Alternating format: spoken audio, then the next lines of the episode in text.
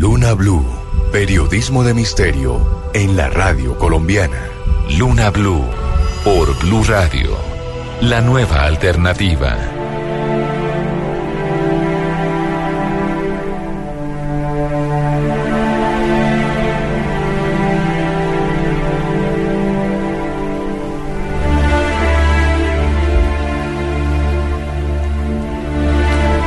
Dicen que un rey Tairona soñó. Dicen que un rey Tairona soñó con que un día, desde las estribaciones de la sierra, podía llegar a, bañarse en las bahías que para él eran sagradas, sin poner los pies en la tierra. Dicen que ese rey Tairona, que tuvo ese sueño, lo consiguió. Y creó una de las ciudades más hermosas del mundo, de toda la tierra. Ciudad perdida. Una ciudad que según las leyendas se construyó por un sueño.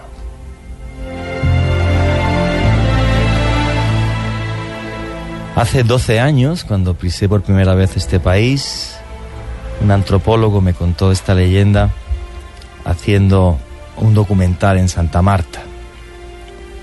Una ciudad construida por un sueño. Una ciudad inmortal que hoy día podemos ver todos los colombianos. Y esta leyenda y esta historia me, impactó. Nunca pensé que iba a vivir en este país. Estoy aquí tremendamente feliz. Tremendamente feliz por compartir las noches además con todos vosotros aquí en, Luna Blue. Y por el cariño que me habéis dado, no solamente los lunáticos, sino, sino fuera de- de- del micrófono, tanto en esta cadena como, como la gente que me rodea en, en- mi día a día aquí en Colombia, en Bogotá. Em, este es un sueño que yo quería, quería cumplir y tanto me obsesionó esta historia que, que bueno, pues que de repente me embarqué en otra, que era un día hacer una novela de ficción que se basase en lo siguiente. Y era que nadie tiene la capacidad de limitar tus sueños. Nadie tiene el poder para decirte que es posible y que no. Me obsesioné con hacer un día una novela que le demostrase a todo el mundo que la libertad humana y nuestra conciencia no tienen límites, que con trabajo, con esfuerzo, con dedicación, con ilusión, todo en la vida se puede conseguir. Y un día me puse a hacer esa novela. Y esa novela está prácticamente lista. Voy a decir el título. Se llama El niño que nunca vio amanecer. Y además estaba con otros periodistas en el Kurdistán, en Turquía, y les dije, voy a hacer una novela y solo tengo clara la primera frase. La noche era tan oscura que el lobo no se atrevía a aullar. Y me puse y me puse y me puse y, la escribí. Y la guardé en un cajón y de repente la volví a sacar y por primera vez la, la presenté a una editorial. Y bueno, pues esa novela, que era un sueño, eh, dentro de, muy pocos meses va a ser una realidad y el contrato pues estoy a punto de, de firmarlo con una editorial bastante importante. Y todos estaréis diciendo, ¿y por qué el loco de Juanje está contando esta noche esta historia cuando el programa va de universos paralelos y, y demás? Bueno, os cuento esta historia por lo siguiente. Y no pasa nada, tenéis el hashtag LunaBlue para hacerme todas las preguntas que queráis y, todo como queráis. Yo voy a desaparecer de Luna Blue dos meses. Y voy a desaparecer dos meses de Luna Blue. Yo estaré aquí el día 1 de agosto, lo podéis apuntar. Estaré aquí otra vez el día 1 de agosto. Voy a desaparecer dos meses porque quiero cumplir un sueño. Y es, en dos semanas me voy a ir a Santa Marta, me voy a ir a hacer una expedición a Ciudad Perdida y necesito un poco de tiempo para terminar mi novela, mi primera novela, que será mi séptimo libro. Eh, yo creo que os quedáis en buenas manos. Aquí van a estar Joja, va a estar Esteban Cruz, van a venir refuerzos al, programa. Eh, van a ser solamente dos meses que quiero dedicarle tiempo. Primero volver a hacer una expedición. Hace un año que no hago una expedición y estoy ya que muerdo las paredes. Yo creo que ya ni mi mujer me aguanta. Entonces, pues, pues me haré ese viaje a, Ciudad Perdida, que creo que me, que me va a hacer muy feliz y quiero ver Ciudad Perdida antes de finalizar esa novela que está ya prácticamente, la verdad, está lista.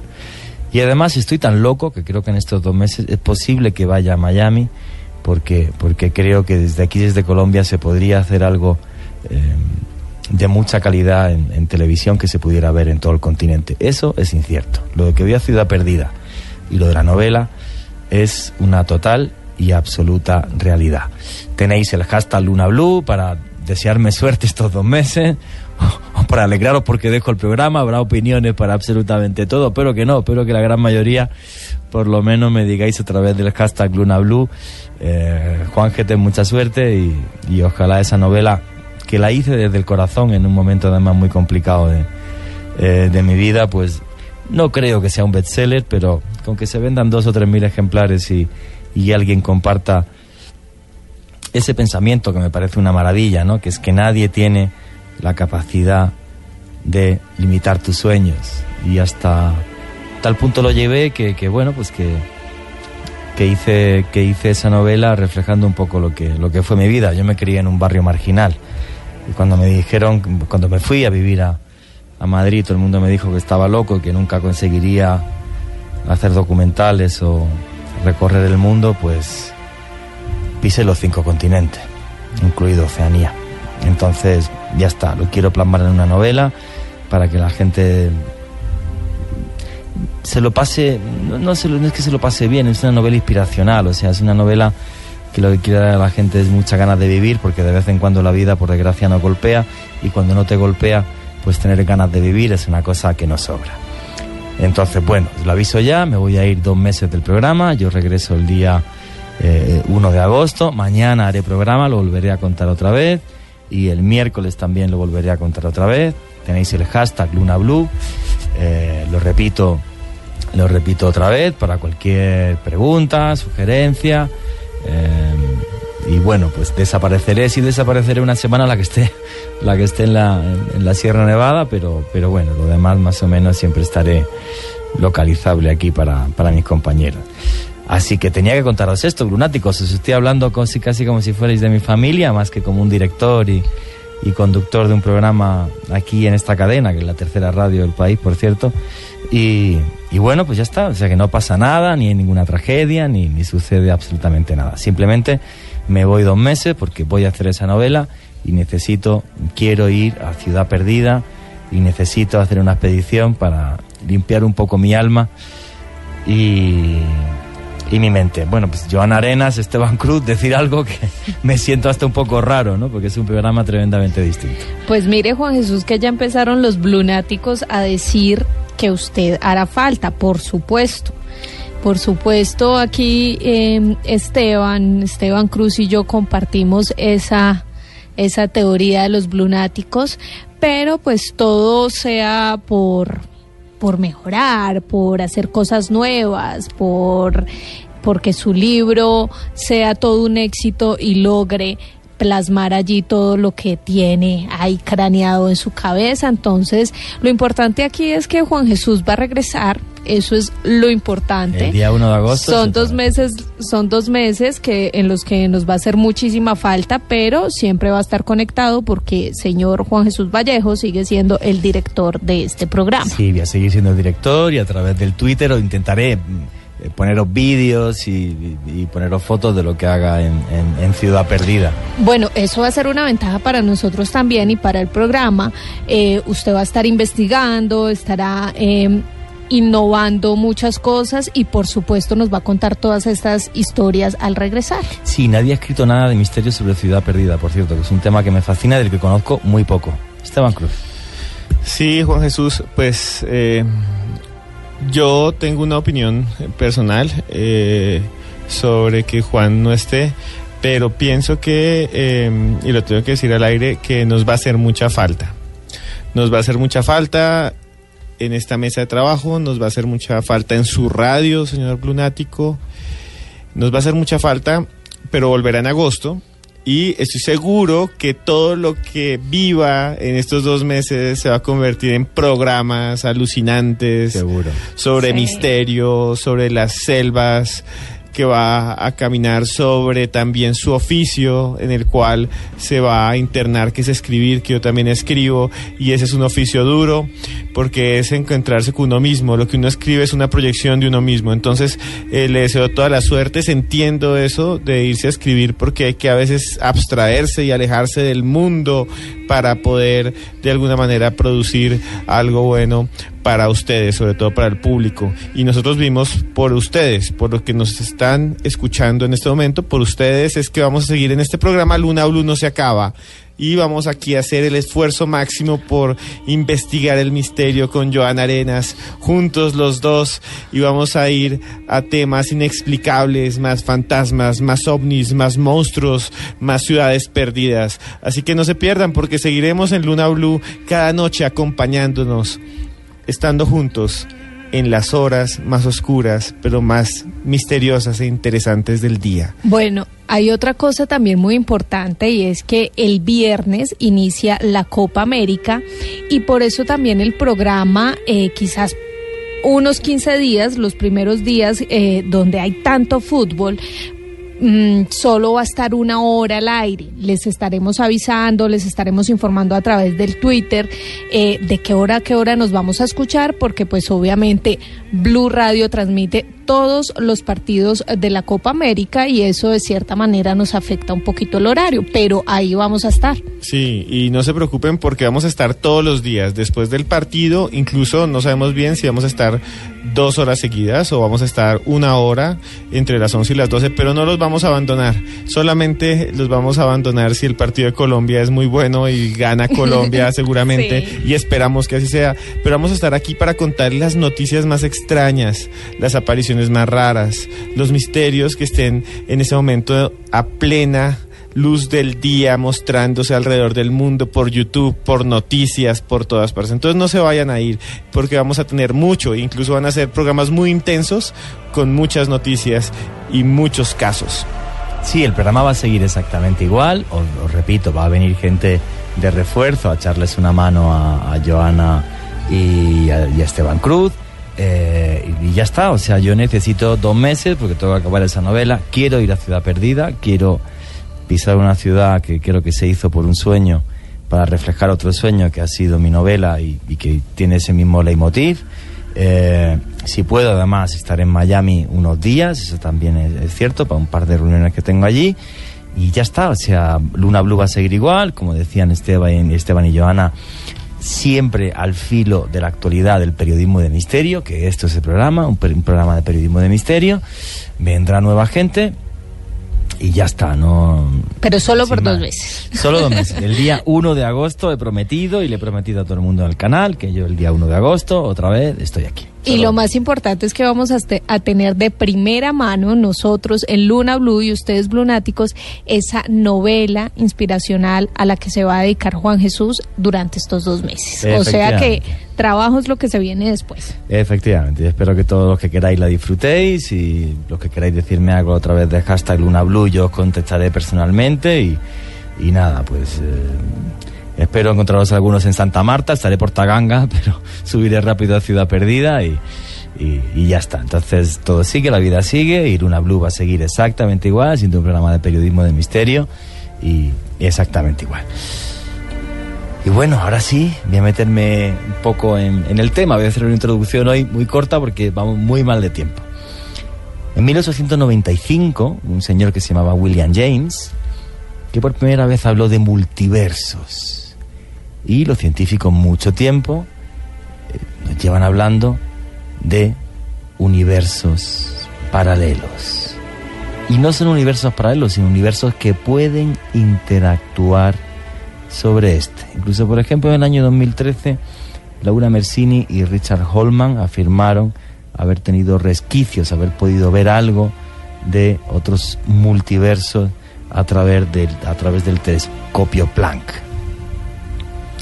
Pero a mí lo que siempre me ha inquietado de esto es si tenemos universos paralelos, pueden interactuar sobre el nuestro. Y eso es una cuestión que vamos a intentar responder esta noche. Sí, y efectivamente hay un montón de cosas y casos que a uno lo hacen pensar, no solo desde la física, que existe la teoría de que pueden existir universos paralelos. Imagínese que usted, que usted que está sentado escuchando, exista una persona igual que usted, un doble suyo en otro universo, que no está escuchando, sino que tal vez está leyendo, o que tal vez no solo está leyendo, sino está escribiendo, o puede ni siquiera ser colombiano, sino estar sentado y ser un chino. No sabemos, pero sabemos que pueden existir. Teóricamente hay cálculos que predicen estos universos, y por eso también hay casos que queremos eh, explorar hoy con nuestro invitado, y tenemos un invitado especial para hablar de esos universos y su relación con los ovnis. Bueno, y para hablarnos de todo esto, que yo creo que hoy mejor que nunca pega esta frase de Elwar que decía, hay otro mundo, pero está en este, pues tenemos a un gran amigo mío, a un compañero que trabaja en la revista Año Cero, que por cierto a todo el mundo les recomiendo que, que, coja tanto Año Cero como Enigmas a través de las aplicaciones digitales eh, que tenemos en, las tablets, eh, que no es ni más ni menos que Miguel Pedrero, que ya ha estado aquí eh, en, en otra ocasión y yo pues súper feliz de que Miguel Pedrero nos hable de lo que ya comentó en su libro, ¿no? En su libro que la Tierra no es plana. Y es que estamos ante eh, el gran cambio de ver otras realidades que nos afectan. Miguel Pedrero, buenas noches, ¿cómo estás? ¿Qué tal? Muy buenas, encantado de, estar en vuestro programa nuevamente. Oye, Miguel, eh, ¿en qué momento se te ocurre hacer un libro como el de La Tierra no es plana? Bueno, en realidad son fueron muchos años de, de trabajo, de, tocar muchísimos temas, porque si, si, si hay algo que, que me caracteriza, yo creo, es que, es que he tocado muchísimos asuntos relacionados con el mundo del misterio, no solamente el fenómeno ovni, que es mi preferido, sino apariciones fantasmales, teleportaciones, eh, anomalías espaciotemporales, etcétera, etcétera. ¿no? Es decir, muchos casos, muchas historias y, y en todas ellas eh, veía algunos elementos comunes, ¿no? Y, de hecho, aunque aparentemente fuesen fenómenos tan diferentes, en el fondo a uno le da la impresión, como digo, que tienen varios denominadores comunes, varias características comunes y quizás el origen de todos ellos no esté tan alejado como nos podemos pensar.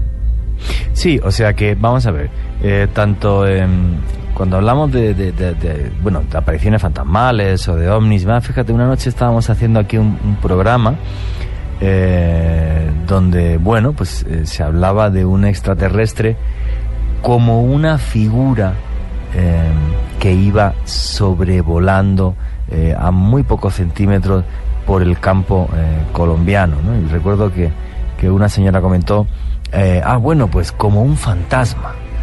Y, efectivamente, es que hay veces que, que, tanto apariciones fantasmales como apariciones de seres que supuestamente son de otro mundo, tienen por lo menos paralelismo, incluso depende de cómo lo miremos, ciertos elementos en común. Entonces, mm, claro, tú has sido pues una cosa así, te puedo decir casi como un Albert del misterio. Si has querido hacer una teoría del campo unificado, has querido intentar ver que esos paralelismos no solamente están ahí, o esos elementos en común, sino ir un paso más allá y, intentar, eh, bueno, ver en qué momento es cuando se abren esas puertas a lo insólito, ¿no, Miguel? Claro, y fíjate, por, un lado está la interpretación de, de las personas que, le dan al fenómeno. Es decir, si alguien ve un objeto volador no identificado que realiza una serie de maniobras muy extrañas, pues si lo ve un físico o un meteorólogo, pues quizás piense que se trata de un fenómeno natural eh, extraño relacionado con algún tipo de fenómeno eléctrico tormentoso, pero si eso lo ve un creyente en el mundo del espiritismo, quizás lo, lo vincule al, a, los espíritus, al mundo del más allá. Y si eso lo observa un aficionado al fenómeno ovni, pues pensará que es una nave extraterrestre. Y si lo ve un ingeniero aeronáutico, pues a lo mejor piensa que es que es una, un prototipo, una aeronave secreta. Es decir, que por un lado está la interpretación del, del, testigo, pero por otro lado, desde mi punto de vista, todos estos fenómenos, como te digo, tienen características comunes. Por ejemplo, el modo de, de materializarse y desmaterializarse, ¿no? que es algo muy común en, en, el mundo del, del, fenómeno ovni, en el campo del fenómeno ovni, cuando, cuando esos, esos objetos parece que en muchas ocasiones surgen de la nada y, de pronto desaparecen, casi como si se abriera una puerta dimensional, ¿no? Y eso es algo que, que me han repetido bastantes testigos, ¿no? Me decían, oye, es como si de pronto aquello apareciera y, después de realizar esas maniobras es como si desapareciera o como si entrara en una puerta dimensional. Esa es una de las características también de las apariciones fantasmales, ¿no? El mismo modo de aparecer y de desaparecer, ¿no? También los casos de, de teleportaciones, ¿no? De anomalías espaciotemporales, se dan este tipo de fenómenos que también tienen que ver con el espacio-tiempo, ¿no? Es decir, que, que es, yo lo que me planteo en este libro, en el universo nos plano, es qué, qué inteligencia está detrás de todos estos fenómenos y, y, qué pretende y sobre todo qué vinculación tiene con, con, los últimos hallazgos en el mundo de la física cuántica, ¿no? que yo creo que ese es un, un campo que nos puede dar muchas pistas. Sí, y, y, perdona que he dicho que tu libro es La Tierra no es plana y es El universo no es plano de Editorial Sidonia. Por cierto, ¿se puede comprar a través de ebook? Sí, sí, sí, claro que sí. Eh, está en, varias de las plataformas de estas que en, Amazon también se puede comprar el libro, sí, sí. Perfecto. Y otra cosa antes de seguir, ¿tus redes sociales, Miguel?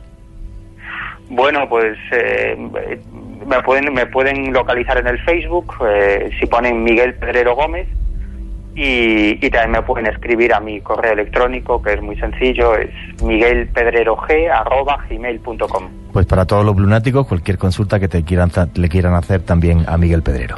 Sí, Miguel, muy buenas noches. ¿Cómo está Hola, muy buenas. Bien, yo le quería hacer una pregunta después de pues leer lo que usted ha escrito eh, y de eh, saber de su libro. Hay una cosa que a mí siempre me ha inquietado y que aquí en Colombia no se ha trabajado mucho, es un fenómeno que si bien se han reportado casos, no se ha profundizado. Y tal vez quisiera que usted nos eh, enseñara a todos y también a los oyentes sobre el fenómeno de los doppelganger que es el fenómeno de los dobles, que también muchas personas dicen que está eh, ligado a un universo paralelo. Para que los oyentes entiendan es que usted se encuentra con una persona que es idéntica a usted, o que a usted le han dicho, es que usted vino aquí por la tarde y usted dice, no, yo estaba durmiendo en la casa, no, pero usted ha venido aquí y estuvo por acá. Y hay mucha gente que de pronto le ha pasado eso, oyentes que le ha pasado eso, hay casos históricos de gente que se ha encontrado con sí misma y de pronto desaparece. ¿Usted ha registrado casos como esto o, o sabe algo de esto de los dobles que siempre se ligan con universos paralelos? Bueno, hay un caso bastante conocido en España, protagonizado por Miguel Herrero Sierra en los años en los años 70, un, un vecino de, de Madrid que, que, vivió un encuentro cercano con, con un ovni, eh, mantuvo un contacto con los tripulantes de ese objeto volador no identificado, entró incluso dentro del objeto y allí, en el interior, se encontró a un doble de sí mismo, ¿no? Eh, incluso esos supuestos extraterrestres le impidieron que tocara ese doble, porque le decían que, que en caso de hacerlo se, se, autodestruirían los dos, ¿no? Es como si fuera, algo así le explicaron, un doble, uno de sus dobles en un universo paralelo, ¿no? Y esto tiene mucho que ver con una de las teorías de la física cuántica, que es la, la teoría del multiverso, ¿no? De los multiversos, ¿no? Desde, desde este punto de vista, eh, cualquier eh, circunstancia de nuestra vida siempre toma dos caminos. Es decir, si yo ahora elijo beberme la, la, la, taza de té que tengo, que tengo delante, el té que tengo delante, o no beberlo, pues hay un Miguel Pedrero que lo bebe y hay otro Miguel Pedrero que no lo bebe. Es como si cada una de, de, nuestras acciones, cada una de nuestras opciones se fuese subdividiendo continuamente. Es decir, que en un universo paralelo existiría un Miguel Pedrero que ahora mismo eh, toma un sorbo de esa taza de té y en otro universo paralelo pues un Miguel Pedrero que decide no tomar ese sorbo, ¿no?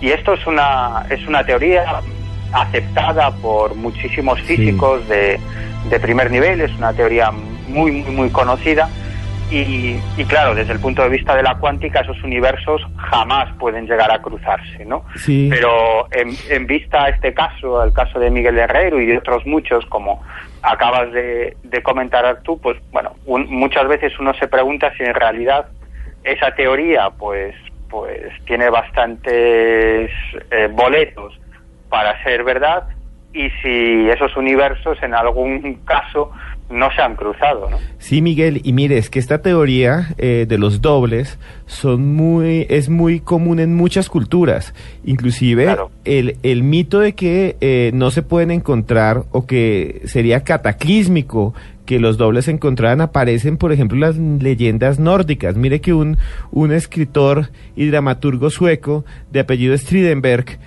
dijo en una de sus obras de teatro o colocó en una de sus obras de teatro lo siguiente, el que vea su doble es que va a morir.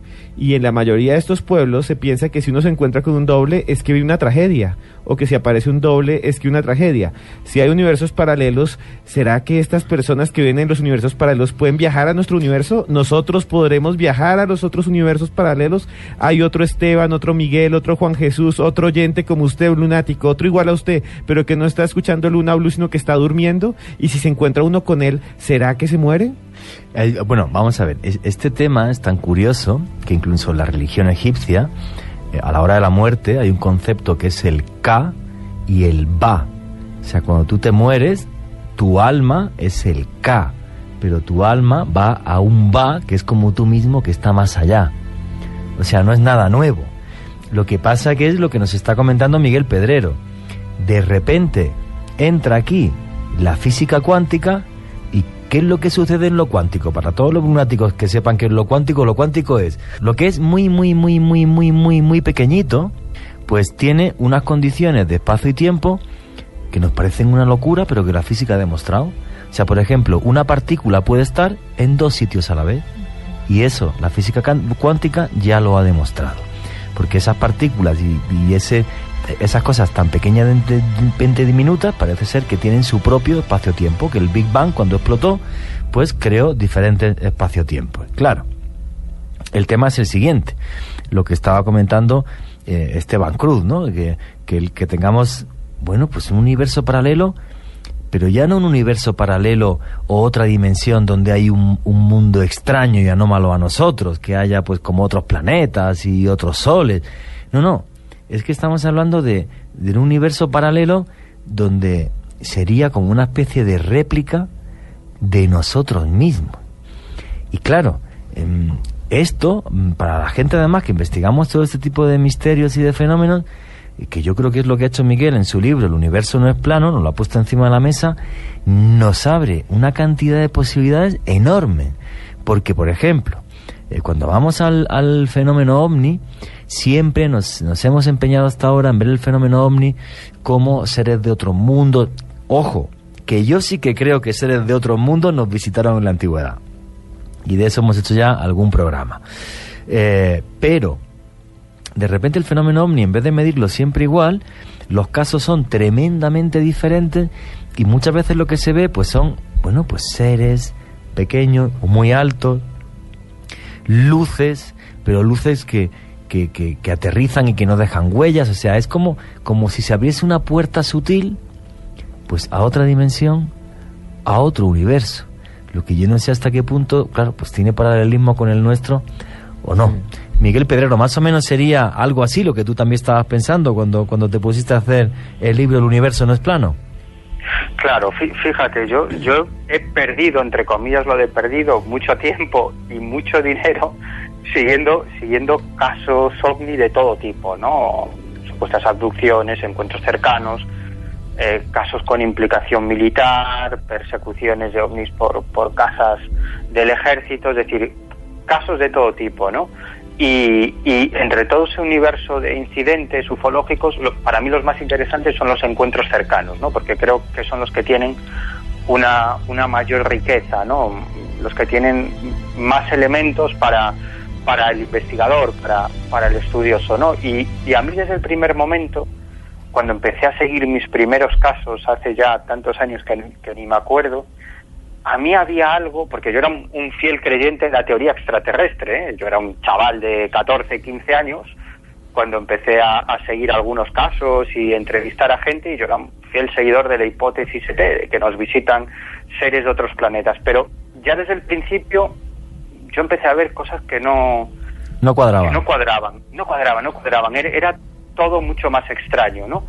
Y, y a día de hoy, muchas décadas después, yo tengo una serie de elementos que en los relatos de testigos de encuentros cercanos yo denomino marcas de veracidad, ¿no?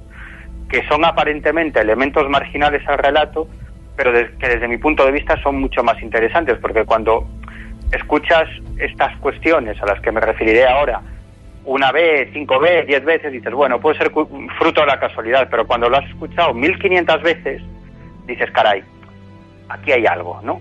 Por ejemplo, en los casos de encuentros cercanos, cuando el testigo te dice, oye, mm, estoy harto de circular por esa carretera y siempre hay un tráfico tremendo a esas horas. Oye, y el día del encuentro con el ovni no pasó ni un solo coche. Bueno, esto que aparentemente, bueno, pues es una, como digo, un elemento marginal al relato aparentemente sin importancia, en el fondo es lo que tiene más importancia para mí, ¿no? Porque esto es un elemento común en los casos de encuentros cercanos. No es como si el fenómeno despejara el teatro de operaciones.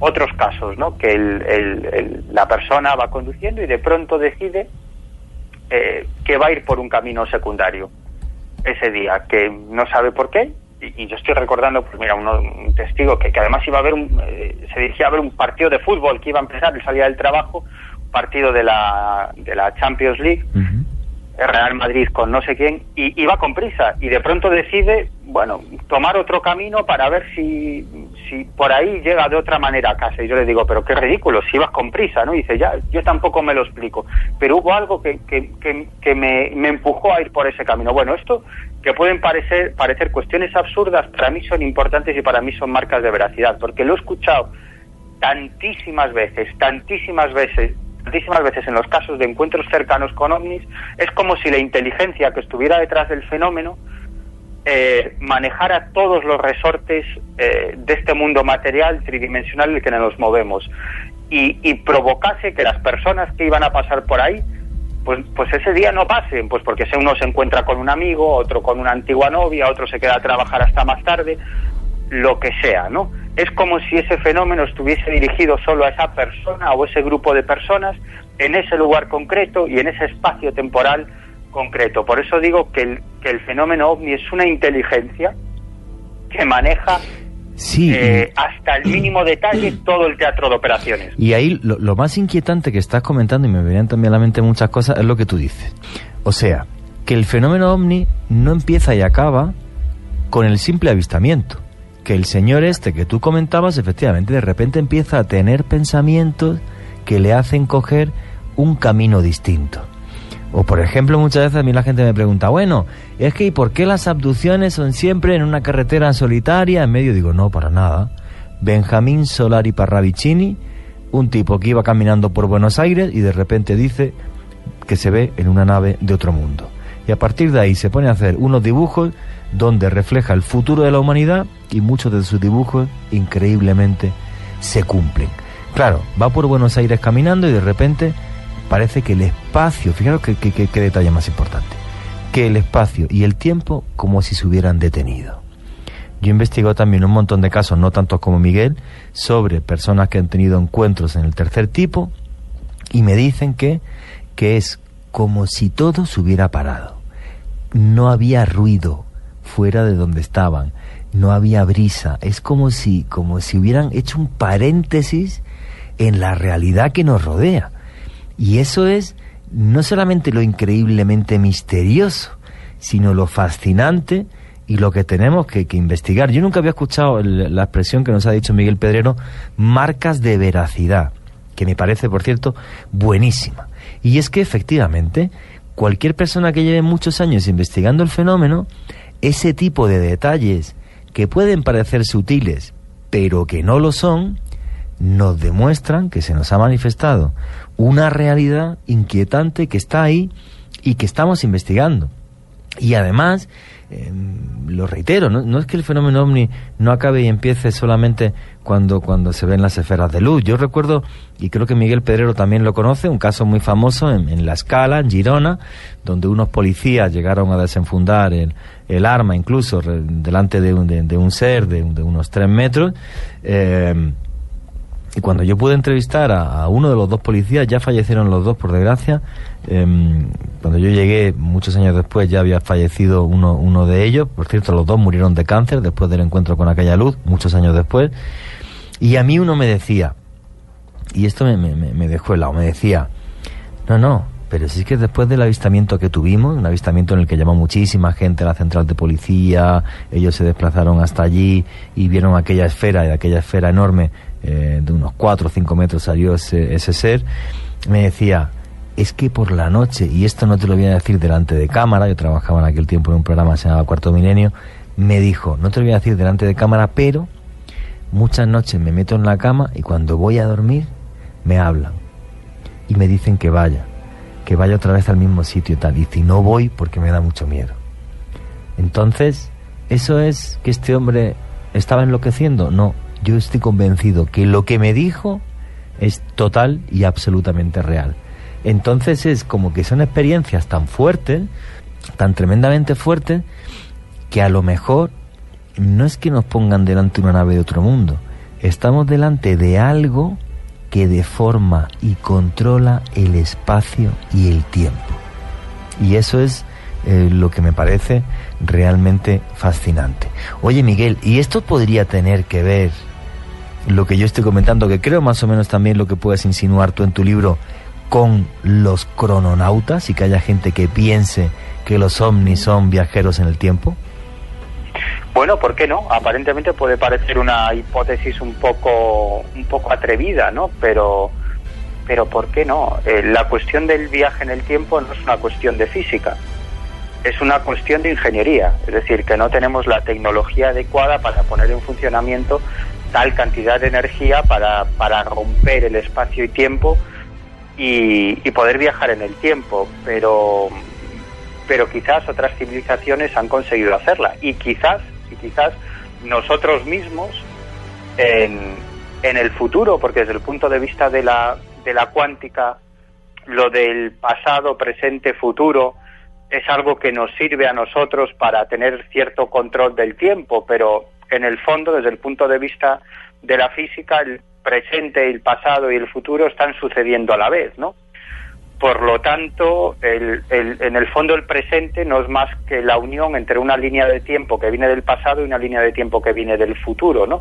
Por eso dicen que los místicos, los, los profetas, aquellos que tienen ese sexto sentido, esa capacidad de, de ver o de palpar retazos del futuro, lo que tienen es un, una capacidad especial, no sabemos por qué, para unir exitosamente líneas de tiempo del pasado y del futuro, ¿no? Y por lo tanto prever, prever cuestiones que pueden suceder eh, o al menos que tienen probabilidad de suceder, ¿no? Y, y, hay quien dice, y hay físicos que dicen que, que los místicos van, van por ese camino, pero fíjate, tú antes acabas, acabas de dar otra, otras dos pistas otros dos elementos que yo también denomino marcas de veracidad.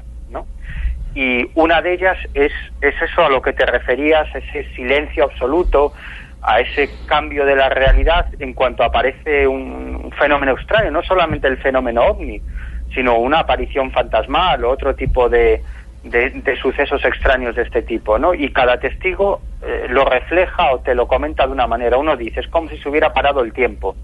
Otro dice, es como si otra realidad hubiera entrado en esta. Otro te dice, es como si de pronto todo cambiara.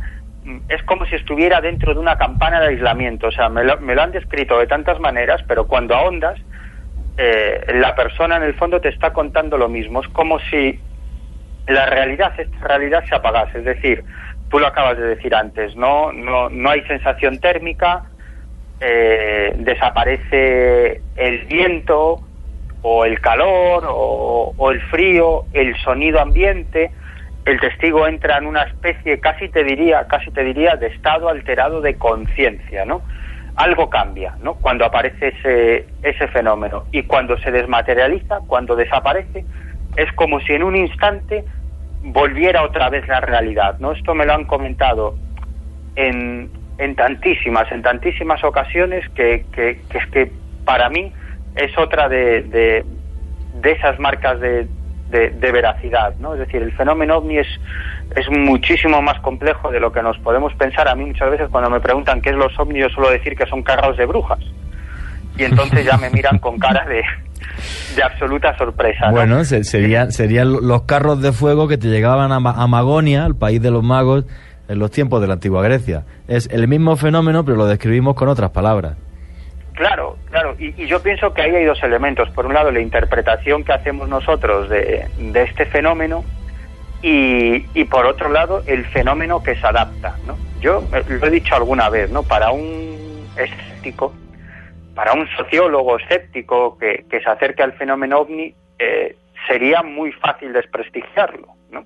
Porque en realidad el fenómeno ovni surge de unas de unos cómics, de unos sí. de unos tebeos muy populares de los años 30, de finales de los años 30 en Estados Unidos, que contaban historias de marcianos, gente de Marte, que llegaba a la Tierra en, en unas naves en forma de platillo volante y se dedicaban a secuestrar a la gente, a, a, para hacerles pruebas médicas, etcétera. ¿Cómo te crees que eran esos humanoides? Eran bajitos, eran verdes, tenían la cabeza muy grande y los Sí. ojos muy saltones. ¿no? Oye, La típica figura Eran prácticamente iguales. Buenísimo, no conocía eso. O sea, los claro. cómic, un cómic en Estados Unidos se Sí. adelantó a lo que luego han sido los famosos grises con sus ojos enormes, cabeza desproporcionada, brazos. No lo, no lo conocía. Claro, por, por eso eso estaba en la cultura popular de los Estados Unidos. Por eso en el año 47, cua- cuando Kenneth Arnold Sí. ve ese, ese objeto volador o es- o esos objetos voladores no identificados, porque eran, eran varios, y ahí se inicia la era moderna del fenómeno ovni, lo que mucha gente no suele saber es que Kenneth Arnold no vio platillos volando. Ajá. ¿no? Y, y la prensa publicó que Kenneth Arnold había visto platillos volantes, pero en realidad un titular de la prensa. Kenneth Arnold lo que dijo es que se movían como platos Como voladores. platos. Eso es, si tendrían una forma semicircular y no circular del todo, efectivamente. Efe- efectivamente, Sí, sí, pero sí. ¿por qué los periodistas titularon con- que, eran platos voladores? Porque eso ya estaba en la subcultura popular, ¿no? Exacto. Es decir, eh, eh, es, eso, eh, eh, esos, esos cómics que, que en, en esa época en la que no, no, no existía la, la televisión, pues, pues, pues eran uno de los elementos fundamentales de la cultura popular, ¿no? Eran, eran muy, muy famosos, muy famosos. Y, y, y- ahí se inicia también toda un- una corriente en el mundo de la, de la ciencia ficción, ¿no? En el fondo, en el fondo, claro, como digo, un sociólogo estético pues ya está todo explicado. Es una parte de esto, de estos cómics en Estados Unidos en los años 30, Sí. se, de- se disemina, se difumina esa, esa cultura popular y la gente acaba viendo ovnis, creyendo que los abducen, etcétera, etcétera. La verdad es que la cosa es mucho más complicada, porque a partir de ese momento eso, eh, comienzan a verse esos objetos voladores, ponen en jaque a las fuerzas aéreas, aparecen en, lo- en los radares, son fotografiados, dejan marcas en el terreno. En el fondo, ¿sabéis qué es, qué es lo que yo creo? En realidad el fenómeno ovni nada tiene que ver con lejanas estrellas o lejanas galaxias. El fenómeno ovni tiene que ver con los seres humanos, con nosotros. Si ese fenómeno, si esa inteligencia está aquí interaccionando con nosotros, es que le interesamos nosotros, le, interes- le interesan unas criaturas vivientes con una conciencia desarrollada. No sabemos muy bien por qué, aunque yo tengo algunas ideas, pero en el fondo es una inteligencia que se adapta al contexto sociocultural de la época para mostrarse ante nosotros de un modo que sea reconocible, ¿no? Y, y eso ha pasado a lo largo de la historia. Antes se presentaban como los dioses, Sí. luego eran eran los incubos o los sucubos, o eran los seres elementales, Los ¿no? Nefilim. Eran- eran Sí, sí, sí, todo. los elfos, eran otra serie de cosas. A partir de los años 40 son marcianos. Sí. Al principio se presentaban así, o venusianos. ¿no? Es decir, porque, bueno, para un testigo de esa época, cuando empezaba la era espacial, la gente empezaba a descubrir en reportajes, en Pero hay- la televisión y tal, empezaba a descubrir esa cuestión de, de los viajes al espacio, pues ellos se presentaban como marcianos. A medida que las décadas van pasando, ¿no? Ya hablan de que vienen de, de, lejanas galaxias. A medida que pasa el tiempo, ahora ya se más lejos. que son viajeros del espacio, viajeros del tiempo. Sí, se adaptan al contexto sociocultural de la época. O, sea, yo, yo, yo sí, hay una reflexión que quiero compartir, quiero compartir con, con vosotros. Es, es lo siguiente, efectivamente, el fenómeno, hay una cosa que está muy clara. Texto medieval, crónica medieval. Iba por el campo, vi una esfera de luz de la que salió un ser pequeñito, eh, de color mm, gris, un duende, ¿vale? El fenómeno es el mismo, ahora la gente ve lo mismo y lo que dice que es un ser de otro mundo. Ahora, mm, cuando estaba diciendo Miguel, eh, si están aquí es por algo, y están aquí hace muchos miles de años. Quizás hace muchos miles de años yo sí creo, ¿no? Que vinieron seres de, de, de, de otros mundos. Lo que pasa que es que es una gran verdad que cuando estás en las pinturas rupestres de los guanginas, por ejemplo, en Australia, o la que yo fotografié y, de, catalogué en, en, el Tassili, que yo fui a, fotografiar unas que eran los cabezas redondas y me encontré una que era pues, pues una alienígena de los que aparecen en los años 70 y 60 y 40 y 50 en todas las descripciones. Luego os la tuiteo otra vez a todos, eh, blunáticos, os pongo, lo pongo en arroba Juan G. Vallejo, voy a poner esta pintura que, que nunca se había fotografiado en el Tassili, al, sur de Argelia, en, unas montañas del sur de Argelia. Bueno, que es que es un ser de otro mundo con los ojos enormes, eh, barriga hinchada, brazos, brazos muy muy finos.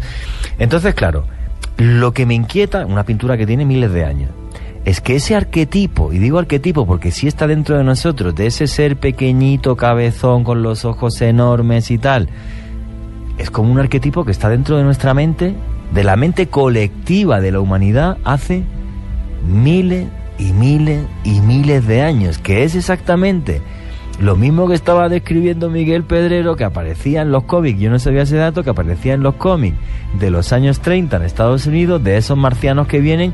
Y claro, yo lo que, cuando me lo estaba diciendo Miguel, yo lo que decía, bueno, ¿y cómo los dibujantes sacaron de su mente la misma figura que yo fotografié al sur de Argelia de hace miles de años? ¿Cómo es que en la mente humana se repite ese ese arquetipo y esa y esa ese mismo ser. O quizás nos han estado acompañando a lo largo de la historia ah, y han estado enviando esos mensajes para que se vayan creando esa imagen o nos vayamos creando esa imagen de lo que pueden ser ellos. O puede ser parte de, lo que somos los seres humanos, de la interpretación que tenemos de nosotros mismos. Y uno puede ver leyendas en todas partes, desde los niños verdes, de Walpit, de que es famosísima, famosa. es del siglo XII, es la historia de, eh, es un mito además, ni siquiera se sabe bien quién fue el que lo escribió porque es casi un cuento popular en el cual se encuentran dos niños verdes que dicen que vienen de otro mundo, los niños no quieren comer y eso lo siguen repitiendo durante todo el tiempo, que no quieren comer y al final terminan algunos eh, siendo criados por, los, por las personas del pueblo,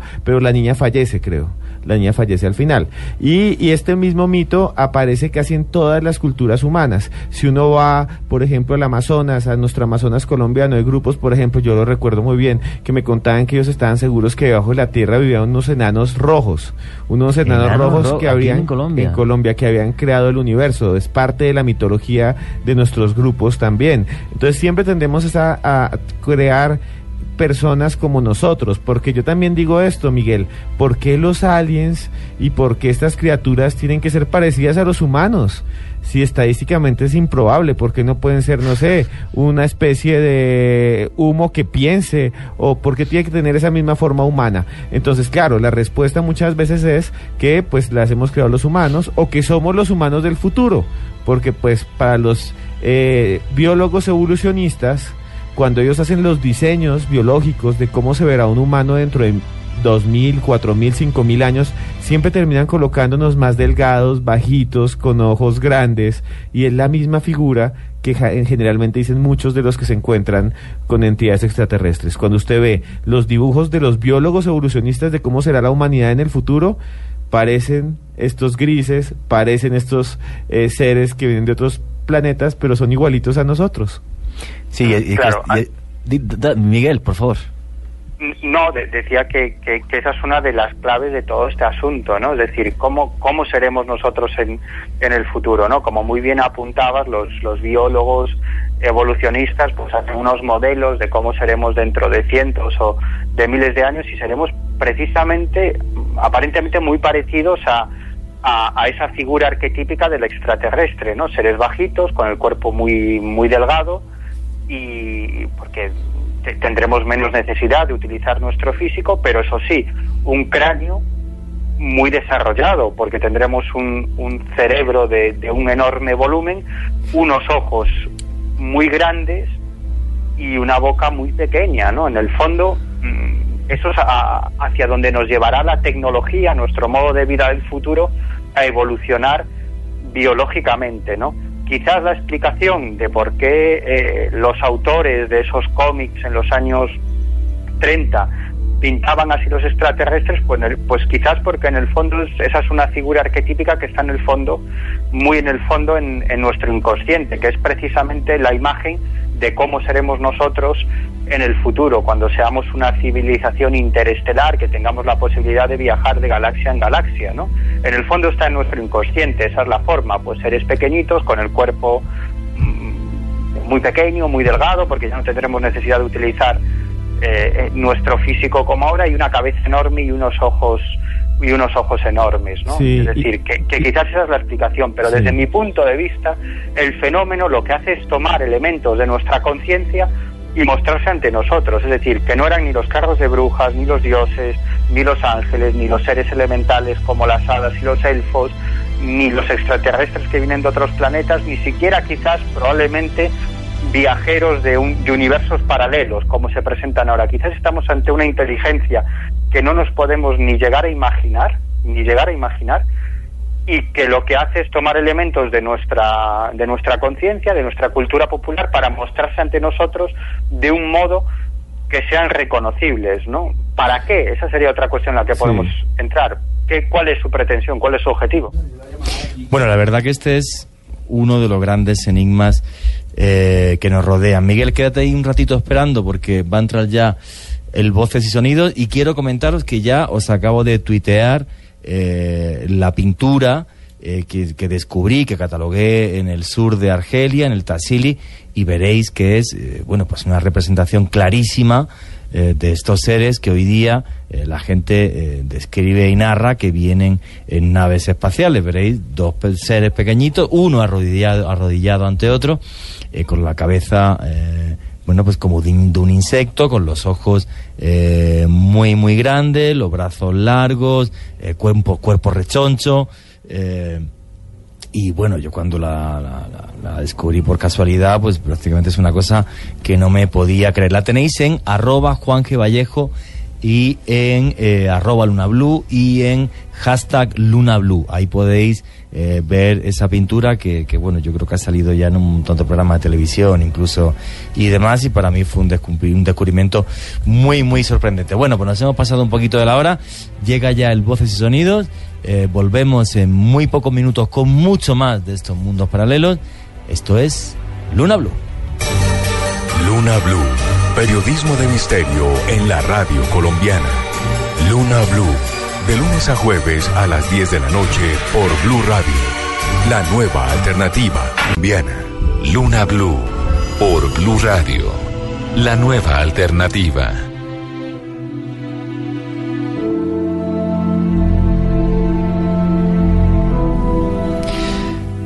Seguimos en Luna Blue, periodismo de misterio en la radio colombiana.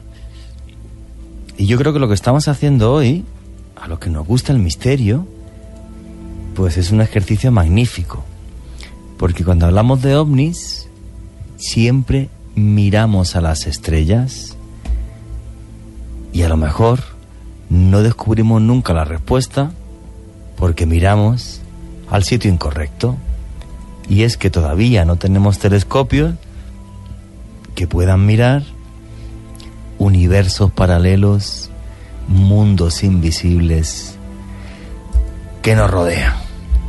Y yo creo que estaba además tremendamente interesante eh, la charla que estábamos teniendo ahora mismo con Miguel Pedrero, que creo que todavía sigue por ahí. Miguel, yo le quería hacer una pregunta aprovechando que usted tiene tanto conocimiento y ha investigado tanto sobre esto. Yo quiero que usted aquí en Luna Blue, para toda Colombia, nos cuente uno de los casos más impactantes que haya estudiado en los últimos años sobre este asunto. Uf, Pues mira, te, te podría contar muchísimos. El que ¿no? nos Muchísimos impacte casos. más a todos y a los oyentes. Bueno, pues mira, te- brevemente, si quieres, voy- voy a relatar un par de casos. ¿no? Eh, uno de estos casos sucedió a mediados de los años 80 en, en una base aérea, la base aérea de Morón de la Frontera, aquí al, al sur de España, en, en- en la provincia de Sevilla. Y es una, una de las bases más seguras del mundo, es una base hispanoamericana, es decir, que, que, que, que están la, Fuerza Aérea Española, pero también militares norteamericanos, militares estadounidenses, ¿no? Y es una de las zonas más seguras de- del mundo porque es una base estadounidense muy importante en Europa, ¿no? Y, y por supuesto... cerca del estrecho de Gibraltar y una base con, con, vamos, con unas defensas eh, tremendas, e- efectivamente. Bueno, es, es, es, eh, es el espacio aéreo, uno de los espacios aéreos más protegidos de Europa, sin ninguna duda, ¿no? Sí, sí. y, y, y- a mediados de los años, es decir, ningún objeto volador no identificado, ningún avión que no tenga el permiso puede sobrevolar el espacio aéreo de Morón de la Frontera, ¿no? Y menos entrar en la base, ¿no? Bueno, pues pues eh, a, mediados de los 80, además eh, creo recordar que fue era el último día del año, creo recordar que el año 1985, pues estaban varias personas de guardia en el centro de control de vuelos de, de Morón de la Frontera, ya aterrizan cazas militares, tanto españoles como, como estadounidenses, en muchas ocasiones en, en misiones secretas, son vuelos secretos, pero que, que las personas que están en el centro de, de control de vuelos, pues obviamente tienen el plan de vuelo de todas las aeronaves, por muy secretas que sean, lo tienen que tener precisamente para evitar cualquier tipo de, de accidente aéreo, ¿no? Y cada vez que aterriza un, un, un caza militar, pues allí están preparados pues los, los el, equipo médico, el sistema mecánico, el equipo mecánico, etcétera, etcétera, ¿no? Todo lleva un protocolo y tienen que tener los planes de vuelo, ¿no? Bueno, pues, pues esa noche estaban en el centro de control de vuelo cuando de pronto se abre la puerta y entran varios militares de guardia que estaban de guardia eh, alrededor de la, de la pista de aterrizaje de, de la base aérea de Morón de la Frontera con la cara desencajada diciéndole a, a estos militares, eh, uno, uno de ellos, uno de los testigos que entrevistamos, además en estos momentos es coronel, ¿no? Y, les dicen, oye, estamos viendo algo muy raro ahí fuera, tienen ustedes que salir, ¿no? Bueno, todos salen al, al exterior y lo que se encuentran es un objeto eh, en forma de Zeppelin, ¿no? Los testigos nos decían que era la cosa más antiaerodinámica que habían observado en su vida. Y de hecho nosotros tuvimos la oportunidad de entrar en la base aérea de Morón de la Frontera y reconstruir el caso allí dentro con los testigos, ¿no?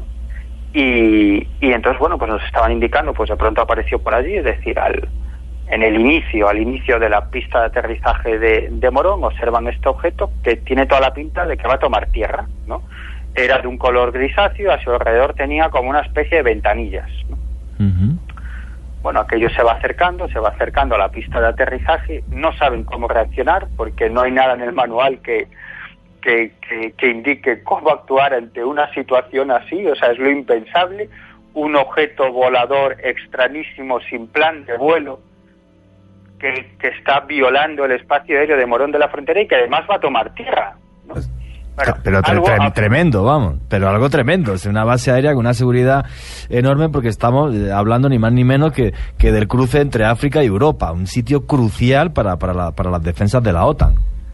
Claro, y, y ellos nos explicaban, es que es que cualquier cualquier avión, cualquier aparato es que está controlado No, y, y está- desde, de- de- desde el centro de África, Ah, no. eh, de, de- de Francia para arriba, es decir, que, que, que Oye. tenemos unos radares que captan ese ese tipo de, de objetos, y no Y- digamos los ¿Y norteamericanos. cómo que reaccionan, los, cómo reaccionan los militares, Miguel, ante esa especie de Zeppelin que está justo encima de la base de Morón, que parece que va a aterrizar y que nadie sabe qué es? Cogieron las armas, se fueron corriendo, ¿qué, qué pasó? Bueno, pues pues di- dieron aviso, o sea, el, el, el, el- el máximo mando al, al cargo de los militares allí, pues pues decidió dar aviso a, a sus superiores, pero la verdad es que no les dio mucho tiempo a reaccionar, porque en un momento determinado pensaron que iba a aterrizar y este hombre dijo, bueno, pues vamos a dar aviso para preparar eh, pues, pues el, el, equipo médico, el equipo mecánico, por si hay, por lo que pueda pasar, si es un aterrizaje de emergencia, no sé. Eh, y, y, aquello parecía que iba a tocar la pista de aterrizaje, ¿no? Y si cuando ya estaba casi a punto de, de aterrizar, más o menos a la altura de la torre de control de la base aérea de Morón de la Frontera, aquello pegó un acelerón tremendo, pero tremendo, y en décimas de segundo se convirtió en un punto de luz a lo lejos. que luego además realizó una serie de movimientos erráticos, casi te diría con, con chulería, ¿no? Demostrando, aquí, aquí estoy yo, ¿no? Hasta que finalmente desapareció, ¿no? O sea, un caso absolutamente absolutamente inexplicable, porque además esta gente nos decía que era el, el aeronave más antiaerodinámica que os podéis echar a la cara, una especie de Zeppelin, ¿no? Y, ¿Cómo ese Zeppelin puede realizar esa maniobra en décimas de segundo? No hay ninguna aeronave terrestre capaz de, hacer una maniobra de ese tipo, es propio de la ciencia ficción. Oye, y ante una experiencia tan fuerte, eh, los militares cambiaron sus vidas, eh, lo tomaron como una anécdota. ¿Qué, ¿Qué les pasó a los testigos? Bueno, algunos sí, otros no ¿no? Es, es como todo, pues depende de la personalidad de cada uno, pero, pero sobre todo nuestro principal eh, informante sí que quedó muy impactado por ese tipo de, fenómeno y, y, además eh, en él se produjo una, lo que yo llamo una apertura de conciencia, ¿no? Es decir, ser consciente, eh, darse cuenta de que la realidad es mucho más increíble de lo que se imaginaba hasta ese momento. Por lo tanto, se abre ante sí un, un mundo absolutamente nuevo, ¿no? Y son gente que, en general, todos los testigos de encuentros cercanos con, con ovnis, eh, lo, que generan ellos es una ruptura de esquemas, ¿no? Y entonces comienzan a interesarse por cuestiones como la historia, como la ciencia, la física, el fenómeno ovni, es decir, todo tipo de empiezan a leer sobre sobre ciencia, sobre fenómenos extraños, es decir, se produce una apertura mental, lo que yo llamo una apertura de conciencia en todos los testigos. Y eso yo creo que es, en el fondo, la finalidad del fenómeno ovni, ¿no? Es abrir conciencias, ¿no? Porque no solamente esa persona que se convierte en testigo del fenómeno, sino que esa persona también influye sobre su, su gente más cercana. Miguel. Pues su, su, pareja, su hijo, sus compañeros de trabajo, y en el fondo va abriendo conciencias. Y si en algún momento llega un idiota como el que está hablando lo entrevista y luego lo publica en una revista, en, un programa de radio, la, esa, esa capacidad de acción eh, aumenta todavía más y ya tienes la capacidad de llegar a decenas de miles o a cientos de miles de personas que están escuchando ese programa o que, están leyendo esa revista. Yo creo que ese, esa es la finalidad del fenómeno ovni, es abrir conciencia. Oye Miguel, eso que dices la verdad que es tremendamente inquietante eh, algo que algunas veces ha estado a punto de volverme loco, porque, porque, porque muchas veces mm, los que trabajamos en medios de comunicación y estamos con esto, pues nuestras vidas, eh, pues los, cuatro que estamos ahora mismo aquí hablando, tú en España y los tres que estamos aquí, pues nuestras vidas eh, van muy enfocadas a investigar estos temas y comentarlos y, y no sé si hasta qué punto con, cambiar conciencia, porque mi, única intención aquí es, yo ofrezco a, toda Colombia pues dos horas de, de, un ocio diferente, donde la gente aprende, es curiosa y, y traemos noticias que se salen de lo convencional, pero sí es cierto y tremendamente cierto que muchas veces lo que hace el fenómeno ovni es la gente que es testigo no solamente se le cambia su conciencia, sino que muchos de ellos empiezan a tener delirios, mesiánicos, como le pasó ni más ni menos, por ejemplo, que a Menofis IV, un faraón que sale un día a cazar, ve una de estas esferas de luz, todo queda registrado en textos y cuando viene al palacio llega y dice, pues en vez de tener muchos dioses, ya solo hay uno, y se va a llamar Atón, y voy a hacer una nueva ciudad que va a ser la nueva capital del imperio, que es Tel el Amarna y mm, pues pues cambia el concepto de la incluso de la religión egipcia después de un avistamiento con un objeto volante no identificado. Y ahí yo quería preguntarle Miguel, dentro de todos los casos que usted ha analizado y estudiado, ¿considera usted, esto es una pregunta muy subjetiva y personal, que hay elegidos que puede ser que estos seres extraños lleguen y elijan a ciertas personas con ciertas características para que ese mensaje se propague más? Bueno, en, en, cierta manera los protagonistas de encuentros cercanos con OVNI, digo en cierta manera, son elegidos, porque el fenómeno los elige a ellos y no a otras personas. Eh, y muchos de ellos tienen esa, esa sensación, ¿no? Y muchos me preguntan, oye, pero ¿por qué me ha pasado a mí si soy una persona absolutamente normal? ¿Por qué me ha pasado a mí, no al vecino del quinto, al presidente del gobierno? ¿no? ¿Por qué a mí? ¿no? no hay una respuesta. Es cierto que se han intentado mm, realizar estudios en este sentido, ¿no? Pues análisis psicológicos de los protagonistas de encuentros cercanos con ovnis para ver si, si, si todos ellos tienen alguna característica, alguna serie de características comunes. Pero la realidad es que muchas hipótesis, pero no se ha encontrado nada concreto, ¿no? En, en realidad yo no sé si hay una característica común de personalidad o, o cerebral o lo que sea, pero desde luego no se ha descubierto, ¿no? Y, y esto es, es, uno de los grandes enigmas, ¿no? Es por qué, por qué el fenómeno se presenta ante esas personas y no ante otras. No lo sabemos muy bien, en realidad no tenemos ni la más remota idea. No, es que es algo tremendamente complejo y desde mi punto de vista tremendamente eh, fascinante. Eh, no ver el universo plano, como dice tu, tu, tu libro, y empezar a abrirnos a, a que lo que está interactuando con nosotros, en el fenómeno ovni por encima de todo, y yo no sé hasta qué punto en, lo, en, en, en los fenómenos poltergeist, no es ni más ni menos que otra realidad que puede estar en un universo que nos puede parecer muy lejano, pero que está aquí muy al ladito, porque realmente lo que dice la física cuántica es que eso es posible. ¿Qué te iba a decir, Miguel? La ciencia ¿Cómo se toma esto de los universos paralelos y de las multirealidades? Ya como, como algo total y absolutamente real, porque lo cuántico se basa en eso. Sí, bueno, hoy en día es la ortodoxia, ¿no? Es decir, que los heterodoxos son los que niegan la existencia de los universos paralelos, ¿no?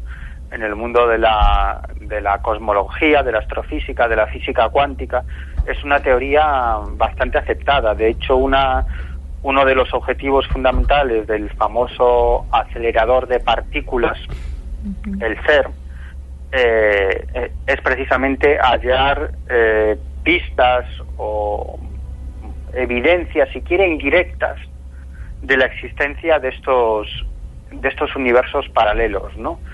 Porque en, en realidad parece que, que, cada vez está más claro que, que eso es un modelo explicativo para para nuestra realidad y que nuestro mundo tridimensional no podría existir sin la existencia de esos de esos otros universos paralelos no fíjate que que, que, determinadas ondas espaciales han, han captado o han tenido la posibilidad de hacer mapas de lo que los astrofísicos llaman eh, la radiación de fondo de microondas, ¿no?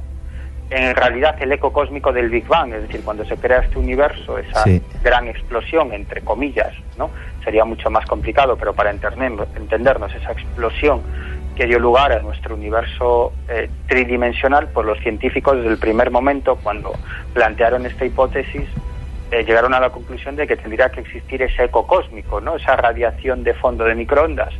Y, y, y se encontró, ¿no? En los años 60, eh, eh, dos astrofísicos pues descubrieron ese fondo de microondas y, y, ganaron por ello el premio Nobel, ¿no? Sí, y, y Miguel, yo quería preguntarle otra cosa. Eh, desde siempre en la humanidad, eh, la humanidad se ha hecho preguntas sobre su propia existencia. En India, por ejemplo, algunas corrientes pensaban que somos el sueño de un dios o el sueño de los dioses. Otras eh, culturas también pensaban exactamente lo mismo. Y ahora, por ejemplo, la física está empezando a tratar, la física moderna está tratando de demostrar, por ejemplo, de que la existencia también puede ser inestable, ¿no? Que la existencia eh, de alguna manera existe porque alguien la está viendo o estamos aquí porque eh, hay algo que nos hace estar aquí, o sea que no todo es fortuito, que todo es una construcción, incluso hay teóricos físicos que hablan y equipos físicos que hablan de que vivimos como una especie de gran holograma, una especie de... Eh, realidad simulada. Y eso parte de las teorías, por ejemplo, de un físico argentino que se llama Juan Maldacena. Y Juan Maldacena en 1997 eh, dio varios cálculos que resultaron en la probabilidad de que lo que nos rodee está aquí porque alguien lo diseñó para que ya esté aquí. No quiero hablar de la Matrix ni esas cosas, yo no creo en eso de la Matrix, pero desde la, desde la física sí hay varias personas que han propuesto que vivimos en una especie de mundo ya construido. Bueno, más que una Matrix, lo que está planteando este físico argentino es lo que decían algunas culturas antiguas, ¿no? Como es, por ejemplo, la de los hindúes, que no somos más que el sueño de los dioses. Y no tendría nada que ver con la Matrix, con la que yo tampoco estoy para nada de acuerdo. Entonces, mm, claro, o sea, incluso la, la, no la ciencia antigua, las religiones antiguas eh, nos hablan de esto, porque en el fondo el sueño de los dioses y los dioses en la antigüedad y luego es lo mismo, al fenómeno ovni otra vez. No, Miguel, que es que es que yo creo que vamos a ver, es tan profundo en nuestras antiguas religiones y en nuestra cultura que no se puede desligar la historia del hombre sin la historia de los ovnis y de la ufología. Y obviamente los historiadores eh, más ortodoxos pensarán que estoy loco. Eh, los datos, por ejemplo, de audiencia de series como Ancien Alien, pues que un capítulo vieron más de 2.000 millones de personas en el mundo, casi un 20% de la población mundial, ponen de manifiesto que no soy el único que piensa esto. Es que es una realidad tan inquietante que posiblemente la ciencia y la historia eh, jamás la enfrenten, pero es que está ahí y es parte de nosotros mismos. O sea, yo, yo a mí me parece algo eh, tremendamente claro. ¿Qué opina Miguel Pedrero?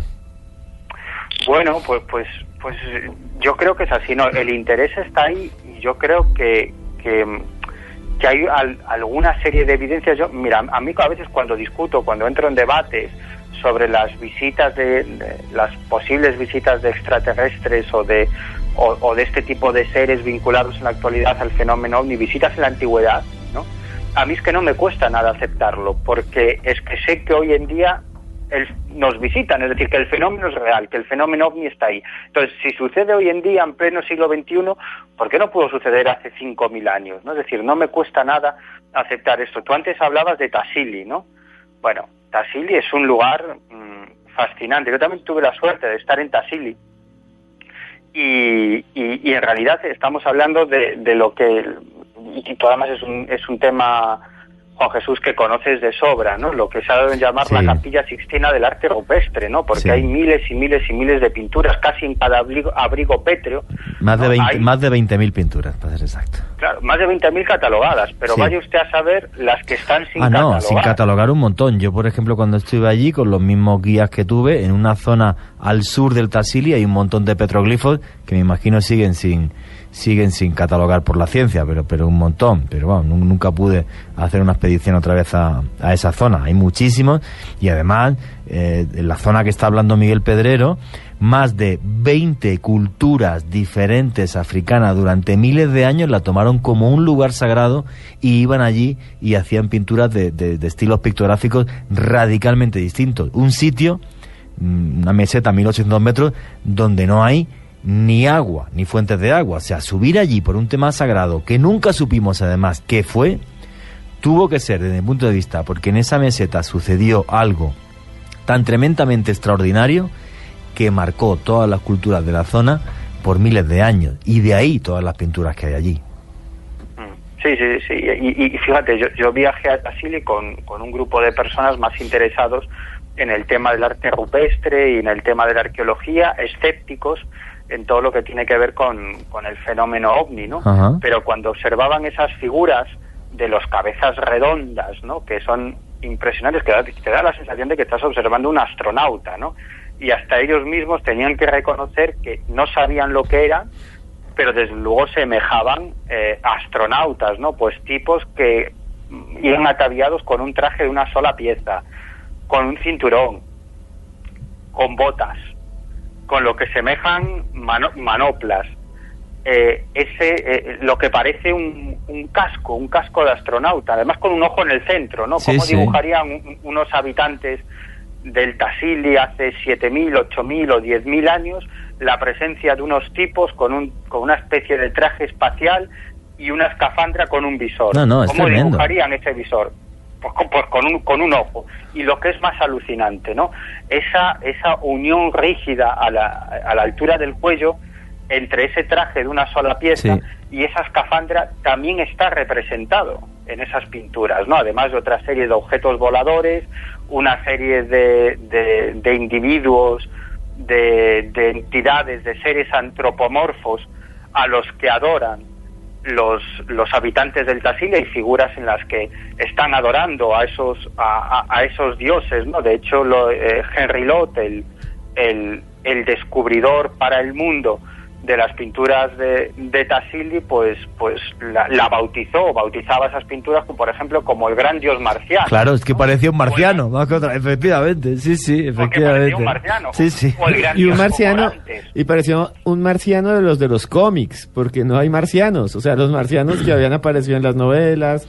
En, sí, era, era un astronauta, ten en cuenta que esto fue en los años 50, cuando estaba Henry Lott allí, estaba usando la pintura rupestre más grande del mundo, y claro, le puse el gran dios marciano, porque es que se aparecía, pues lo que, es que la descripción que ha hecho Miguel Pedrero es perfecta, o sea, es que está hasta el encaje de la escafandra en el cuello. Entonces, claro, hace 10, 12 mil años, eh, obviamente no había fotógrafos en el Tassili, pero sí había pintores y gente que dibujara cosas que yo sí que creo eh, que vieron. A mí cuando me dice un antropólogo, no, eso es por tomar, porque tomaban hongos. Digo, yo he tomado, yo he tomado hongos en México y he tomado ayahuasca en el Alto y he tomado drogas alucinógenas que utilizan los pueblos indígenas y le aseguro a usted que no se ve eso, ¿eh?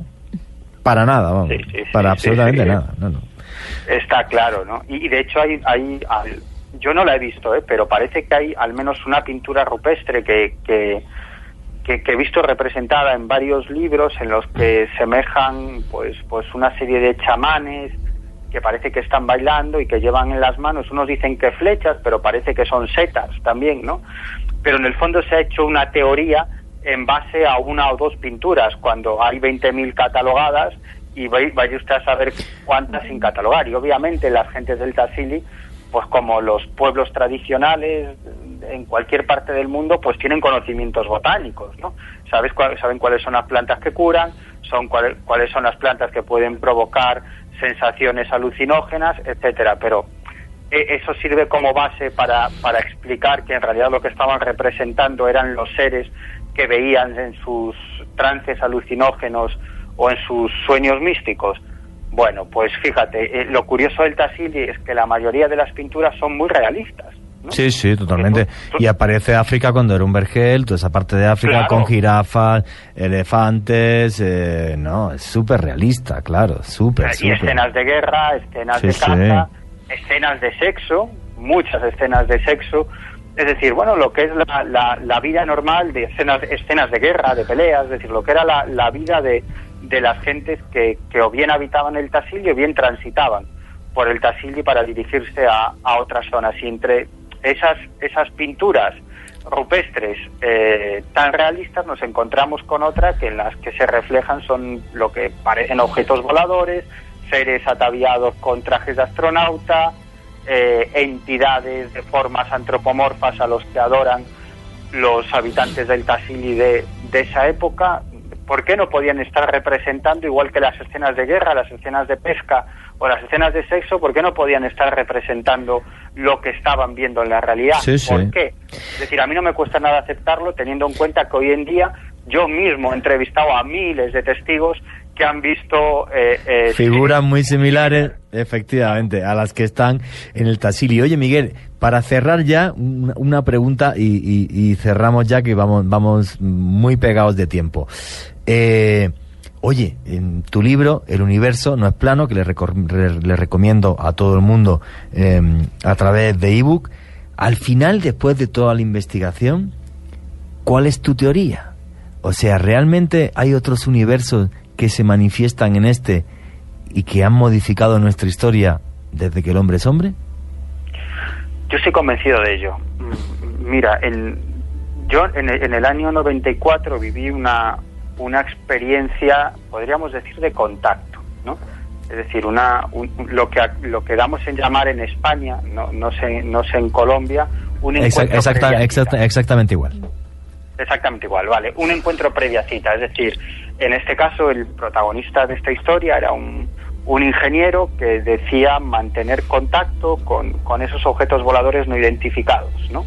o con los tripulantes de esos objetos voladores. No comprendía muy bien lo que le sucedía, pero tenía la capacidad de avistarlos, él y su familia y tal. Bueno, para resumir el caso, es que es que le bueno quedamos citados con esos a través de este hombre con esos supuestos extraterrestres en un lugar concreto de Galicia en, que es una región del noroeste de, eh, de España y, y, bueno, aparentemente allí llegamos, aparentemente para buscar ese contacto a través de este hombre, de este, de este ingeniero, y, otro día lo contaré con más detalle, pero tuvimos la oportunidad de observar algo muy espectacular, ¿no? Muy, muy espectacular, ¿no?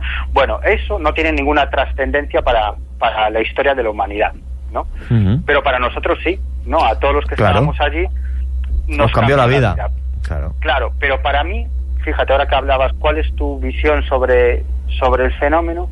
A mí, desde ese momento, y estamos hablando del año 1994, hace 22 años, eh, eh, a mí hubo algo que me impactó, porque yo me pregunté lo siguiente, si hay una inteligencia, sea, sea quien sea, que tiene la capacidad de interactuar con la mente de una persona, en este caso este ingeniero, este contactado, para que acuda a un determinado monte acompañado por otras personas y mostrarse ante, ante esos testigos, ante esos individuos, si, tiene la, si esa inteligencia tiene la capacidad de hacer eso para aparecerse en un monte ante unas personas que no tienen ninguna trascendencia ni cambia nada a no ser la vida de esas personas, agárrate, porque ya la historia que nos han contado de la humanidad no es como nos la han contado, porque si tiene esa inteligencia, tiene la capacidad de hacer eso, tiene la capacidad de interactuar con la mente de cualquier persona y hacer que en su mente surja un gran descubrimiento científico. Eh, tiene la capacidad de cambiarle la vida, tiene la capacidad de interactuar con las mentes de millones de personas a la vez, de países enteros, de continentes enteros, es, decir, de dirigir la historia de la humanidad desde las sombras y lo que es más alucinante, no dejar rastro de esa manipulación. ¿no? Y para mí esa es la verdadera trascendencia del fenómeno ovni. Madre mía, lo único que espero, Miguel, es que, que esa gran inteligencia que hay ahí fuera no, no nos tome como conejillos de India sino que nos vaya enseñando cosas para que cada día seamos mucho mejores. Miguel Pedrero, muchísimas gracias por compartir esta noche con nosotros, por ilustrarnos también sobre, sobre tu trabajo. Le recomiendo a todo el mundo El Universo No es Plano de Editorial Cidonia. Un abrazo muy, muy grande y que sepas que aquí en Luna Blue tienes tu casa. Pues muchísimas gracias a vosotros y ya sabéis hasta cuando queráis. Pues seguro que será prontito. Muchas gracias Miguel y buenas noches. Un abrazo. Madre mía, Blunáticos, eh, qué programa para la reflexión, ¿eh? O sea, qué programa para la reflexión en el sentido de que, como dice ese gran libro de Miguel Pedrero, el universo no es plano. Y es que, mm, claro, o sea, no podemos explicar los fenómenos que nos parecen imposibles, los ovnis, los poltergeists y otro tipo de cosas, y quizás algún día se expliquen, ¿no? Quizás lo que pasa es que también el día que, el misterio se, se, explique pierde la magia, ¿no? Pero bueno, tenemos que seguir investigando y tenemos que seguir y seguir avanzando. Y, esa posibilidad que nos ha abierto Miguel Pedrero con, su libro y con sus investigaciones, eh, pues realmente nos pone encima de la mesa que somos unos ignorantes en tanto y en cuanto a lo que nos rodea porque como, eso, como hemos mandado naves al espacio y hemos estado en la luna, ya pensamos que lo conocemos todo y lo sabemos todo. Y no, ni mucho menos. Tenemos todo un mundo de misterio que nos rodea todavía por descubrir. Sí, Juan Jesús, es que muchas veces ignoramos lo que está a nuestro alrededor, quizás porque no lo podemos palpar, porque no lo podemos visualizar de una manera tan concreta, pero lo que nos demuestra un tema como hoy es que definitivamente no estamos solos, de que hay mucho más que este pequeño planeta Tierra y de que hay muchos otros seres que nos acompañan, que quizás no los tenemos tan a la vista, pero que están presentes entre nosotros. Ángeles y demonios, incubos y sucubos, lo que nos recogía la Biblia y que y textos antiguos de todas las culturas y todas las religiones antiguas Y es que, mm, pues a lo mejor son mucho más reales, mucho más reales de lo que nos imaginamos. Y me quedo también con algo que decía nuestro invitado, que estos seres se presentan ante nosotros, no sabemos con qué fin, no sabemos finalmente cuál es su mensaje y ese es el verdadero misterio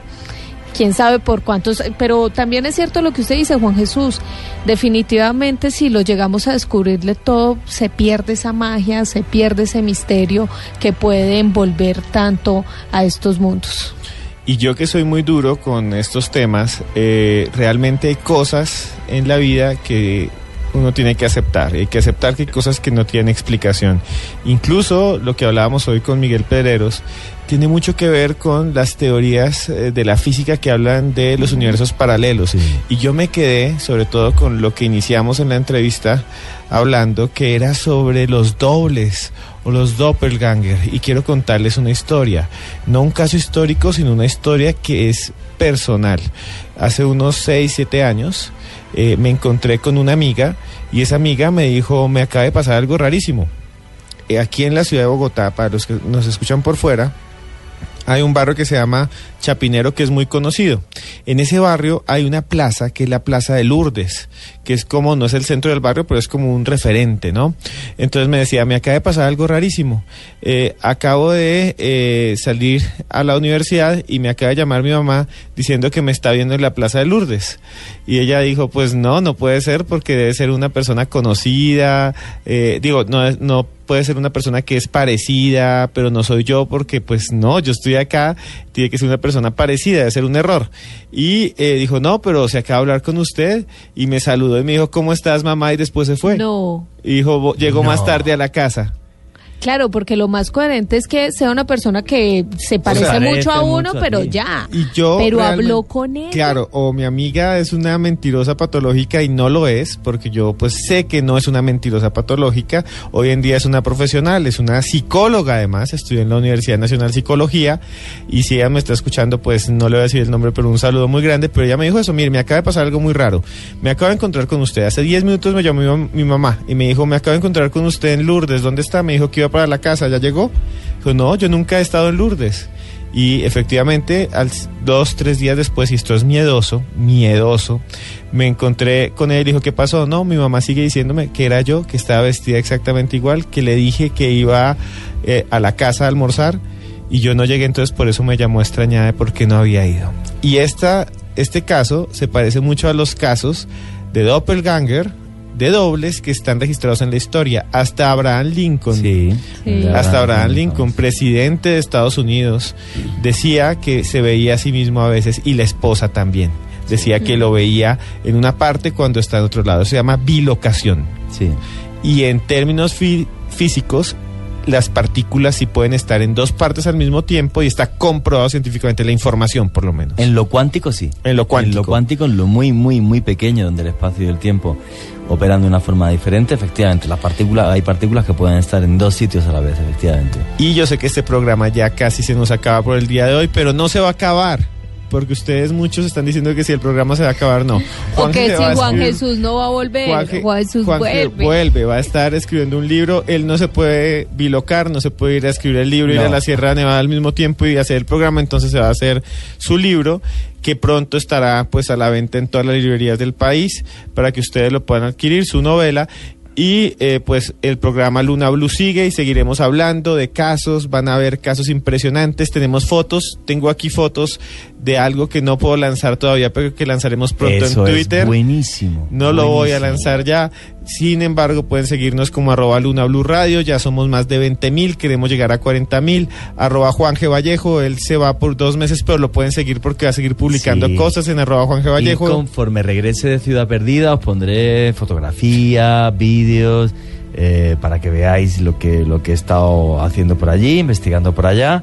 Eh, todo va a seguir exactamente igual, como estaba comentando eh, Esteban. El día 1 de agosto, repito, el día 1 de agosto estoy aquí y Luna Blue va a seguir porque esta cadena pues apuesta por el periodismo de misterio. A Dios gracias, cada vez somos más, cada vez más gente entiende que es esto del periodismo de misterio y es un programa que, bueno pues que gracias a Dios está funcionando tremendamente bien por el esfuerzo de todos no por el eh, por el mío. Yo le puedo poner un poco más de, de experiencia, pero por Joana, eh, por Esteban, por Rafa Arcila, que está ahí ahora mismo también llevando los mandos eh, de esto. Y entonces, bueno, pues ya está. O sea, simplemente dos meses que necesito para sentarme a escribir y viajar, porque o viajo o me vuelvo loco. Básicamente eso. Y, y, quería decirles también que muchas gracias por estar con el hashtag Luna Blue. Aquí está Escarlata 1927. Tenía que, eh, tenía que decirle a usted que un saludo porque usted ha subido por lo menos unas 15 fotos de ovnis que aparecen en pintura rupestre o supuestos ovnis y dibujos que aparecen en pintura rupestre.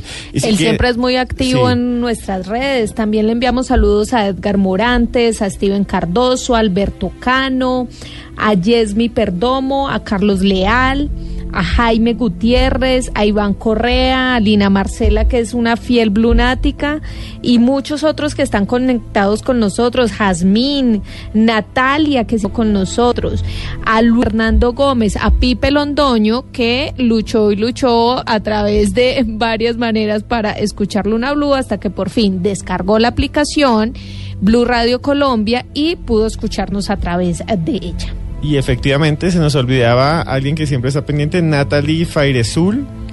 Eh, también un saludo grandísimo. Y si quieren seguirme a mí, puede ser arroba cruz escribiente en Instagram, en Twitter y también me pueden seguir si les interesa en Facebook como cruz escribiente.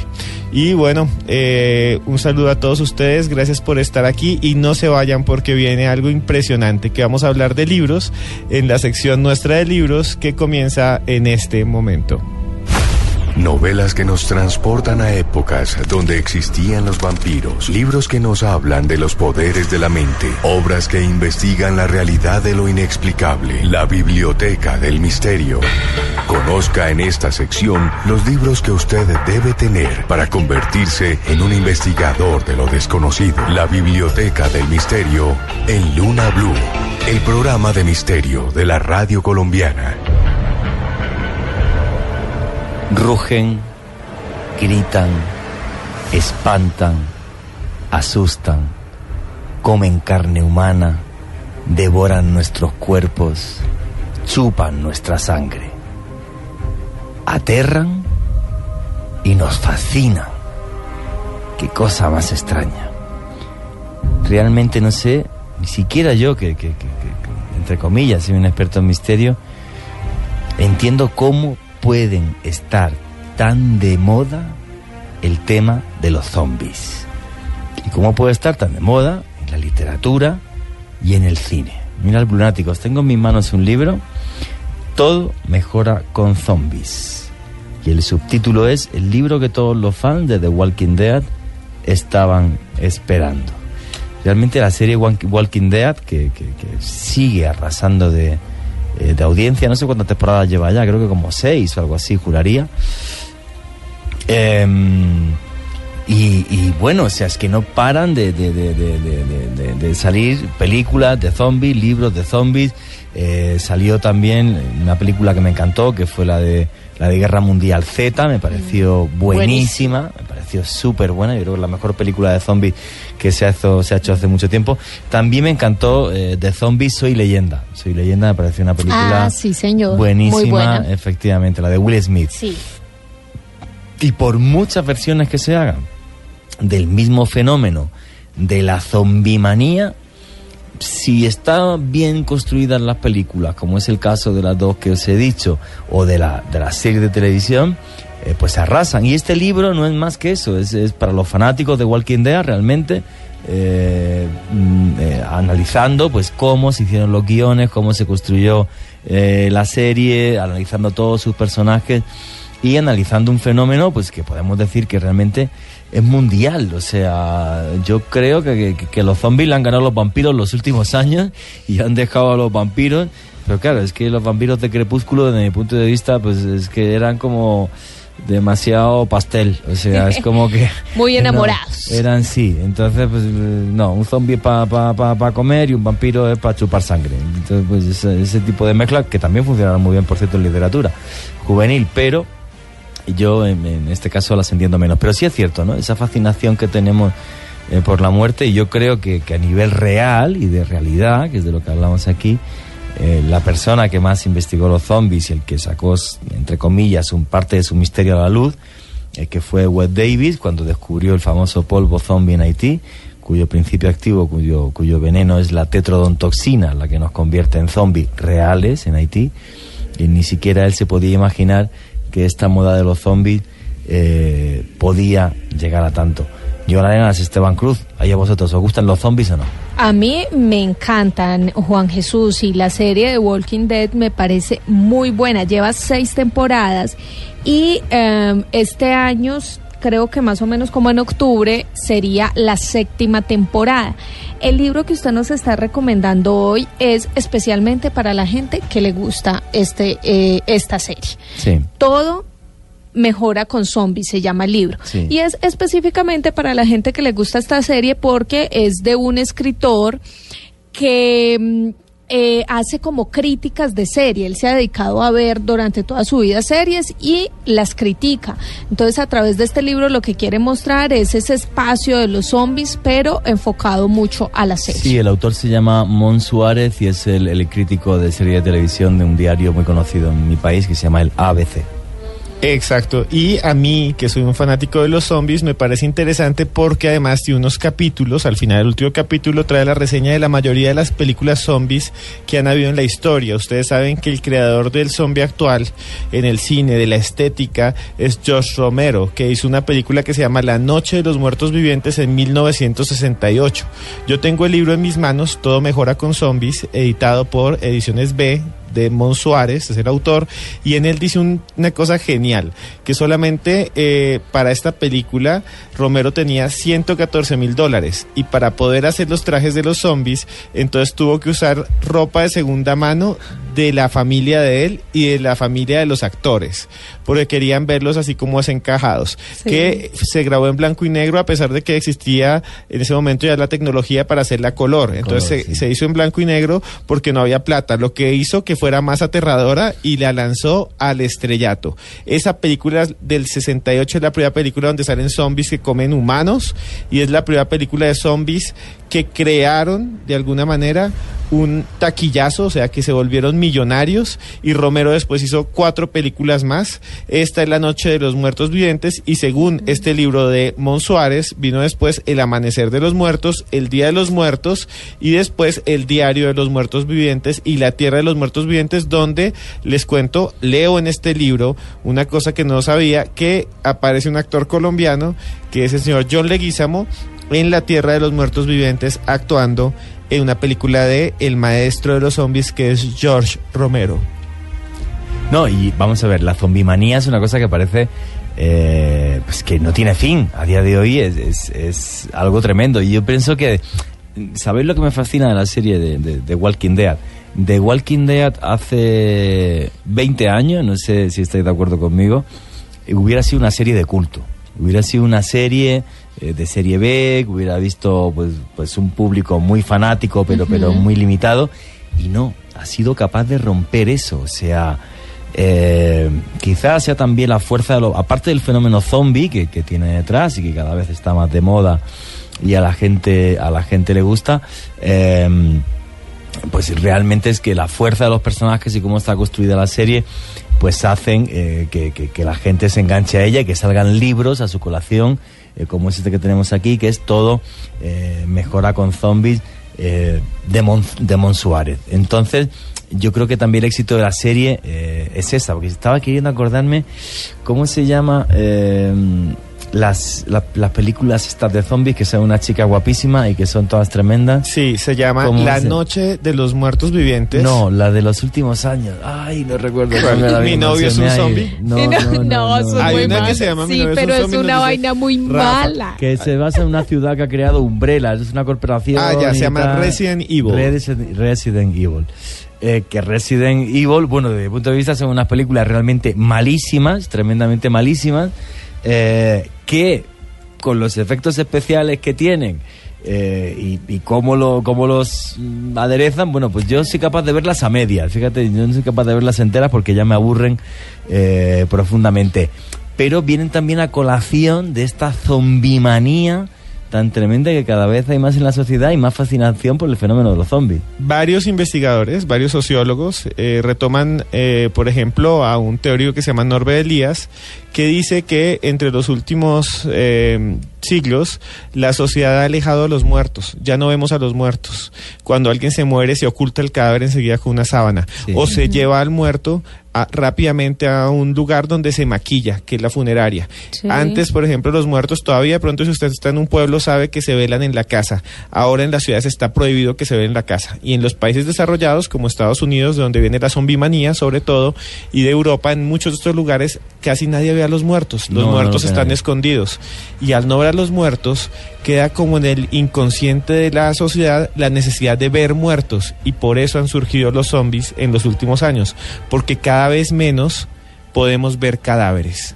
Eso es lo que dicen muchos sociólogos. Oye, nunca había escuchado eso y me parece una teoría súper interesante porque realmente la zombimanía es una cosa eh, pues, pues que no para. O sea, yo que sí soy de una zona rural, por ejemplo, pues sí, sí he visto, sí he visto mucho, pero la gente de las ciudades en Europa no ha visto un muerto en su vida. Pero jamás, o sea, no has visto un cadáver nunca. Y entonces sí, quizás parte del inconsciente, pues, pues, pues bueno, pues, pues eh, le falta esa figura que también nos están trayendo series como, como The Walking Dead y que, y que llega a levantar pasiones, ya os digo, ¿eh? series y libros que hubieran sido de serie B eh, hace muchos años y que ahora en cambio rompen, rompen las audiencias, o sea, total y absolutamente. Y el cine de terror, por cierto, que no para de crecer, es una cosa eh, eh, tremenda, o sea, dentro de poco viene ahora el, el Conjuro, segunda parte, que yo creo que va a arrasar como la primera, vamos. Sí, y efectivamente, antes de despedirnos y las noticias, les cuento rápidamente, eh, sí, se dice que la industria del terror ha subido porque el mundo es más pacífico. Entonces, entre menos violencia uno ve, por ejemplo, en Colombia nosotros vimos mucha violencia, afortunadamente ha bajado, pero el siglo XX fue las dos guerras mundiales, fue la guerra de Vietnam, fueron los dictadores en América Latina, y como eso ha bajado, entonces la gente ya no tiene la necesidad de ver el miedo en la calle, digo, ya no ve el miedo en la calle y tiene la necesidad de verlo En simbólicamente en la ficción. Sí. Y, y esto lo dice mucha gente con una seguridad tan fuerte después de que analizan, por ejemplo, que un país como Japón, que es el más pacífico del mundo, es el que produce las películas más horrorosas y grotescas, porque efectivamente en su vida diaria no ven horrores, no ven violencia, y entonces van al cine a ver las cosas más asquerosas, fuertes y horrorosas que pueden existir. Efectivamente, el terror japonés, que es tremendamente fuerte. Un día podríamos hacer un programa sobre, sobre terror japonés, por cierto. Sí. Y eh, bueno, pues en un país donde la violencia, pues, pues eh, prácticamente eh, no existe. Y si es cierto lo que estás comentando tú, no lo opinas tú solo. eh, muchos sociólogos que piensan que estamos en el mayor momento de paz de la historia. Encontrar a alguien de 40 años como yo hace eh, medio siglo que jamás hubiera estado en una guerra era prácticamente imposible y ahora somos muchísimos, gracias a Dios, ¿no? Y entonces quizás por eso el terror nos atrae más, porque es una sensación de movimiento de adrenalina en el cuerpo que, que- que- que se necesita, ¿no? Entonces, bueno, pues aquí os dejamos con esto. Todo mejora con zombies de Mon Suárez y Ediciones B. Que lo disfrutéis todos los locos que os gustan los zombies. Y bueno, pues con esto termina el programa de hoy. Mañana mucho más y mañana un programa muy, muy especial donde analizaremos eh, las psicofonías y todo lo que obtuvimos en el programa especial que hicimos en el Congreso de la República investigando los fenómenos poltergeist que hay ahí. Mañana os esperamos a todos, que tengáis buenas noches y esto es Luna Blue.